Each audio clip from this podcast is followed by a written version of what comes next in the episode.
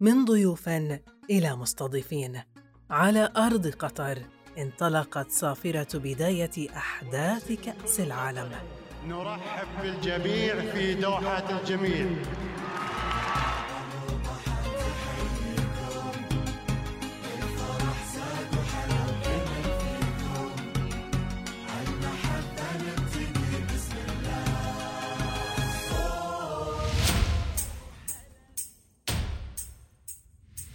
بطولة لأول مرة تقام في الشرق الأوسط قطر التي أعدت واستعدت لإظهار الحضارة العربية بنسختها الأبهى وتعزيز صورتها الذهنية كما هي لا كما ينقل ويقال عنها.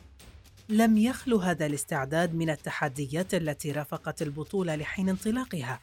هجمات شرسة صدرت برايات حقوق الإنسان التي دعا الغرب من خلالها لمقاطعة المونديال فجاء الرد من رئيس الفيفا جياني إنفانتينو We are told many many lessons from some Europeans from the Western world. I'm European. Actually, I am European.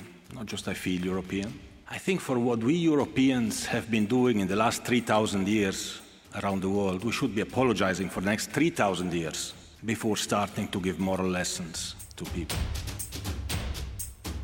وأضاف إنفانتينو بأن قطر سوف تقدم أفضل نسخة من المونديال في التاريخ وعبر عن فخره بكل من أسهم بهذا الحدث وقد وصف وزير الخارجية القطري محمد بن عبد الرحمن آل ثاني انتقاد استضافة قطر للمونديال بالنفاق وتساءل موجها حديثه للدول المنتقدة ماذا عن مشاكلهم الخاصة داخل بلدانهم التي يصرفون النظر عنها؟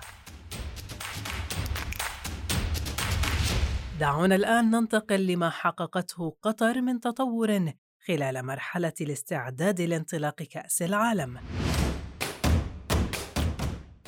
أنشأت قطر كل ما هو كائن اليوم بسباق مع الزمن منذ 2010 وهو تاريخ فوزها باستضافة كأس العالم الذي يعد جزءا من الرؤية الوطنية التي وضعت عام 2008 والتي تعرف برؤية 2030 هذه الرؤية التي تتطلع للتنمية المستدامة اقتصاديا واجتماعيا والحفاظ على البيئة والتي بدت جلية في المنشآت التي قامت قطر بتشييدها من شبكة المواصلات عبر نظام المترو الحديث أو الحافلات التي تعمل على الطاقة الكهربائية الكائن عددها 1100 حافلة.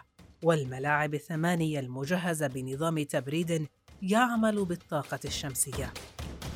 كما ستتم إعادة تدوير أحد هذه الملاعب بالكامل بالإضافة للفنادق ومناطق التشجيع. لم يكن هذا وحسب ضمن رحلة التطور إنما البنى التحتية كان لها النصيب الأوفر من تكلفة وصلت ل 220 مليار دولار. سبعة مليارات منها فقط كانت للملاعب الثمانية. ثلاثون يوماً سيرفع فيها الأذان. أشهد أن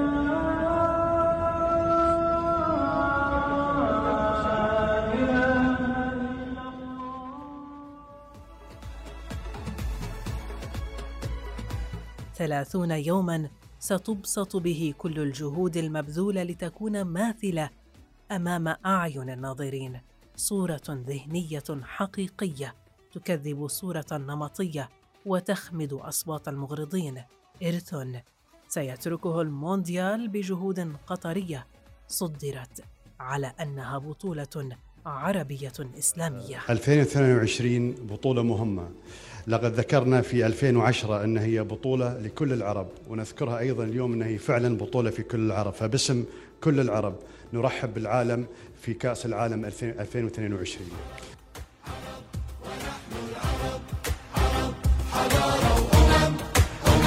كرم إنسان.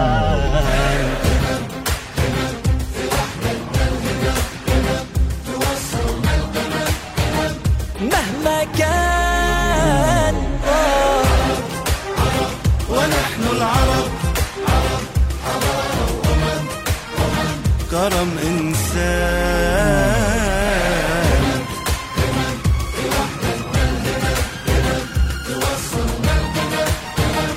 مهما كان.